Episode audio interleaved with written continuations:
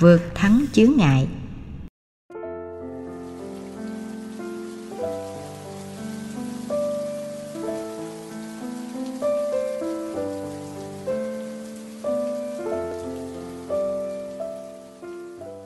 Đức Đạt Lai Lạt Ma Bước đầu tiên trong việc tìm kiếm hạnh phúc là học hỏi nghiên cứu. Nghiên cứu những cảm xúc và thái độ tiêu cực tổn hại đến chúng ta như thế nào và những cảm xúc tích cực lợi ích như thế nào. Trong việc đem đến những thay đổi tích cực trong chính mình, mặc dù học hỏi chỉ là bước đầu tiên cũng có những nhân tố khác. Tin chắc, quyết tâm, hành động và nỗ lực. Bước kế tiếp là phát triển sự tin chắc học hỏi và giáo dục là quan trọng bởi vì chúng giúp chúng ta phát triển sự tin tưởng chắc chắn đối với việc cần thiết của sự thay đổi. Sự tin tưởng chắc chắn để thay đổi này, rồi thì phát triển thành sự quyết tâm. Tiếp theo, chúng ta chuyển biến thành hành động.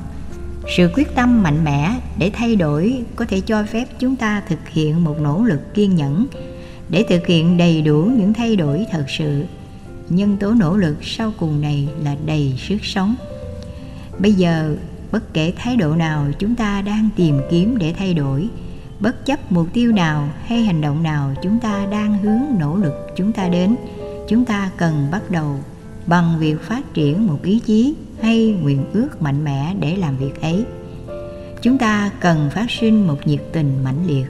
Và ở đây, một ý nghĩa khẩn cấp là nhân tố then chốt.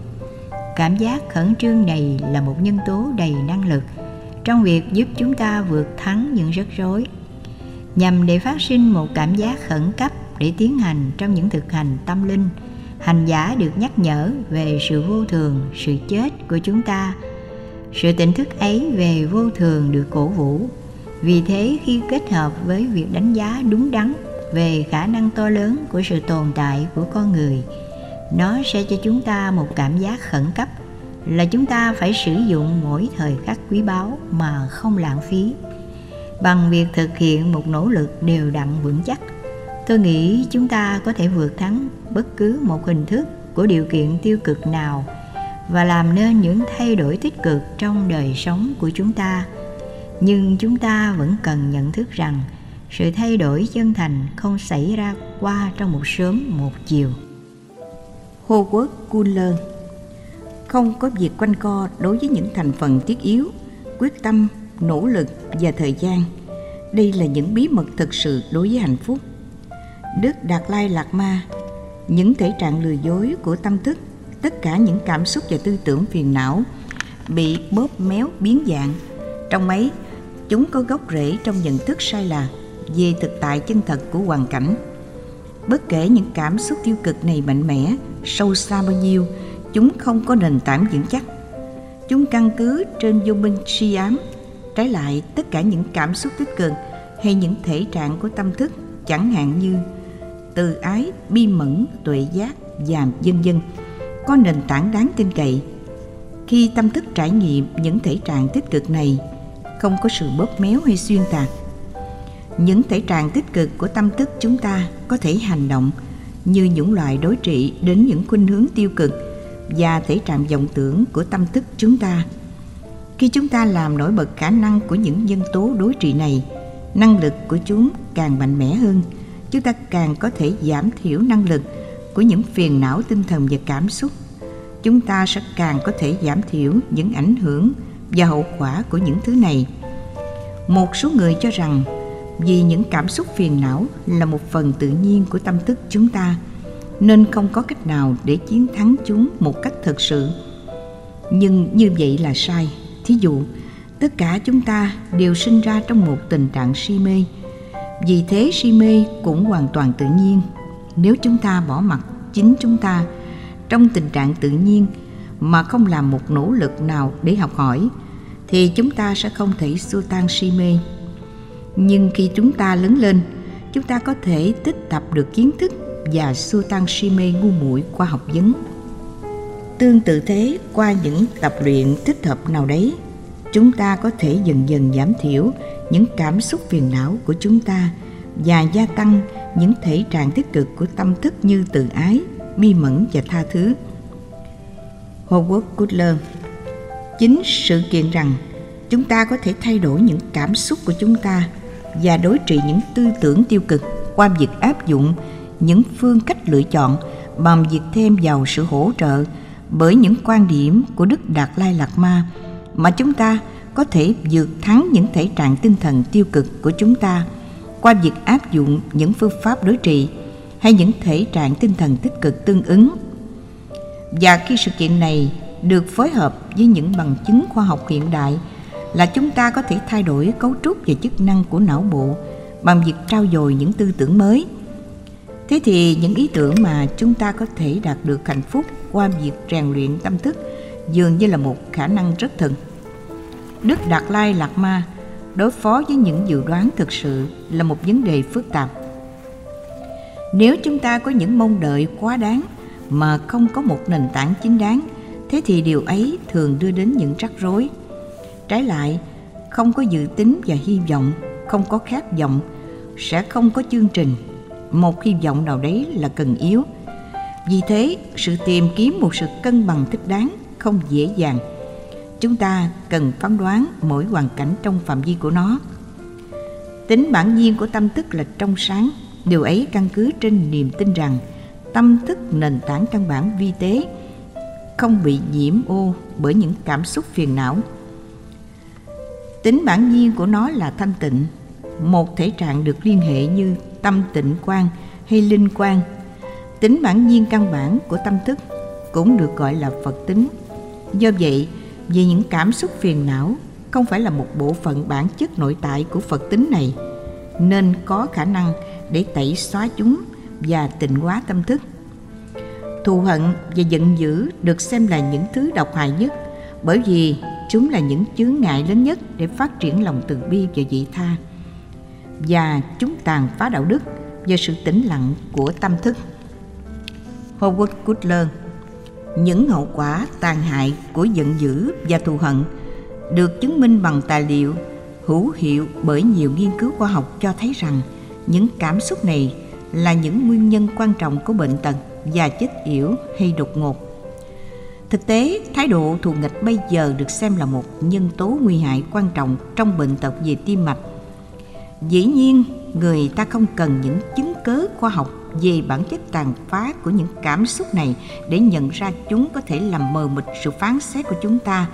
Làm cảm giác cực kỳ khó chịu hay trút những cơn tàn phá hả giận trong những mối quan hệ cá nhân của chúng ta. Kinh nghiệm cá nhân có thể nói với chúng ta điều này. Đức đạt lai lạt ma chúng ta không lo lắng băn khoăn nhiều về giận dữ và thù hận vì thế, chúng chỉ khởi lên.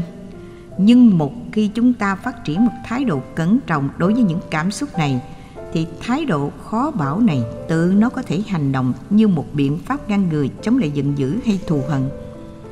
Những cảm nhận giận dữ và thù hận sinh khởi từ một tâm thức bị quấy rầy bởi sự bất mãn và không hài lòng.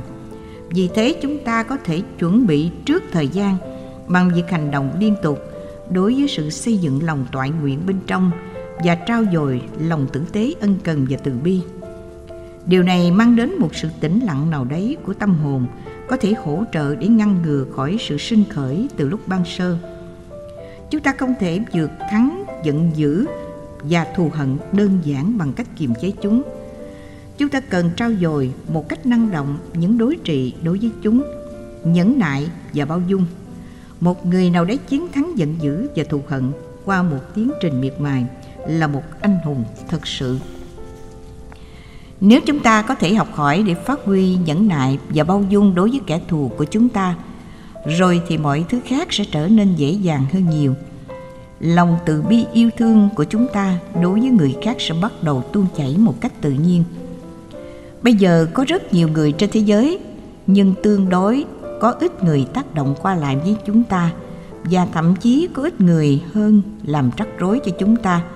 Vì vậy, khi chúng ta tình cờ, gặp một cơ hội như vậy để thực hành kiên nhẫn và bao dung, thì chúng ta nên cư xử với lòng biết ơn.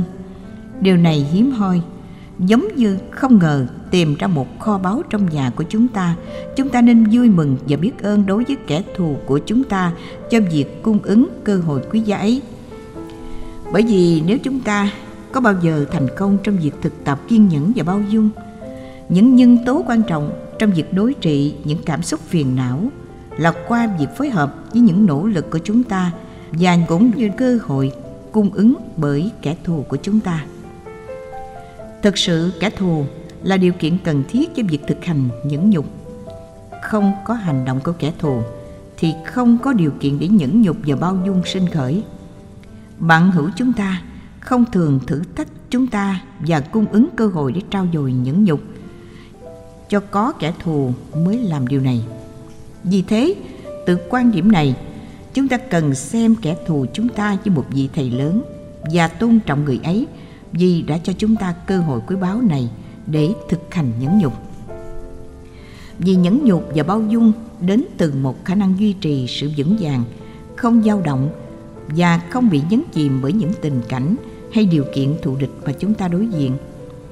Chúng ta không nên xem bao dung hay nhẫn nhục như một dấu hiệu của yếu đuối hay chịu thua, nhưng đúng hơn như một dấu hiệu của sức mạnh, đến từ một khả năng sâu sắc để duy trì sự vững vàng. Kết quả chung cuộc hay thành quả của nhẫn nhục và bao dung là tha thứ. Khi chúng ta thực sự nhẫn nhục và bao dung thế rồi tha thứ đến một cách tự nhiên. Những cảm giác sầu khổ và băn khoăn là sự trả lời tự nhiên đến mất mát.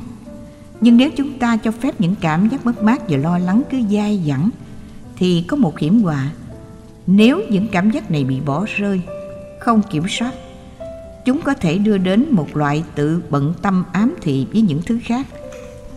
Chúng ta thấy mình lo lắng quá nhiều nghĩ đến những người có thảm cảnh tương tự hay thậm chí tệ hơn có thể giúp chúng ta, một khi chúng ta nhận ra điều ấy, thế rồi chúng ta sẽ không còn cảm thấy bị cô lập, giống như chúng ta bị chọn lựa một cách riêng lẻ. Điều ấy có thể cho chúng ta một loại chia buồn nào đấy. Nếu một hoàn cảnh hay một vấn đề khó khăn như thế mà có thể sửa chữa, thế thì không cần phải lo lắng. Nói cách khác, nếu có một giải pháp hay một lối thoát cho sự khó khăn, thế thì người ta không cần bị nó lấn áp. Thật có ý nghĩa hơn để dành năng lượng trong cho giải pháp hơn là lo lắng về vấn đề rắc rối. Như một sự lựa chọn, nếu không có lối thoát, không giải pháp, không có sự quyết khả dĩ, thế thì cũng không có điểm nào để lo lắng về nó, bởi vì chúng ta không thể làm bất cứ điều gì về nó bất cứ cách nào. Howard Cutler, trong phương pháp rèn luyện tâm thức và đạt hạnh phúc của Đức Đạt Lai Lạt Ma. Điều gần nhất mà người ta tiếp nhận được thúc đẩy bởi lòng vị tha, càng sợ hãi người ta càng đối diện với những hoàn cảnh bị kích động, băn khoăn ngay cả một cách cực đoan. Đức đạt lai lạt ma động cơ là rất quan trọng. Thực sự tất cả những hành vi của con người có thể được thấy trong những dạng thức của động cơ và chuyển động phía sau tất cả những việc làm là động cơ của con người. Nếu chúng ta phát triển một động cơ trong sạch và chân thành, nếu chúng ta được thúc đẩy bởi một nguyện ước để hỗ trợ trên căn bản của tử tế ân cần từ bi yêu thương và tôn trọng, thế thì chúng ta có thể xúc tiến bất cứ loại hình dây nào. Trong bất cứ lĩnh vực nào và thể hiện chức năng một cách hiệu quả hơn với ít lo sợ và lo âu hơn không lo lắng về những gì người khác nghĩ, hay cho dù chúng ta sẽ thành công trong việc đạt đến mục tiêu căn bản của chúng ta hay không. Đức đạt lai lạt ma, tôi nghĩ rằng động cơ chân thành, hành động như một loại đối trị đến việc làm, giảm thiểu sợ hãi và lo lắng. Khi nhìn vào ý nghĩa căn bản của tự ngã, tôi nghĩ chúng ta có thể định rõ, đặc trưng thành hai loại. Ý nghĩa thứ nhất của tự ngã hay cái tôi được xem như chỉ với sự đáp ứng cho quyền lợi bản thân. Những sự tham muốn dị kỷ với việc bất chấp những sự cắt tường của người khác. Loại kia của cái tôi hay cảm giác tự ngã được căn cứ trên một sự quan tâm chân thành vì người khác và lòng khao khát được phụng sự. Nhằm hoàn thành nguyện ước được phục vụ ấy, người ta cần một cảm giác mạnh mẽ của tự ngã và một cảm giác tự tin tưởng loại tự tin tưởng này là thứ đưa đến những kết quả tích cực. Càng là con người trung thực, càng cởi mở, chúng ta càng có ít sợ hãi hơn.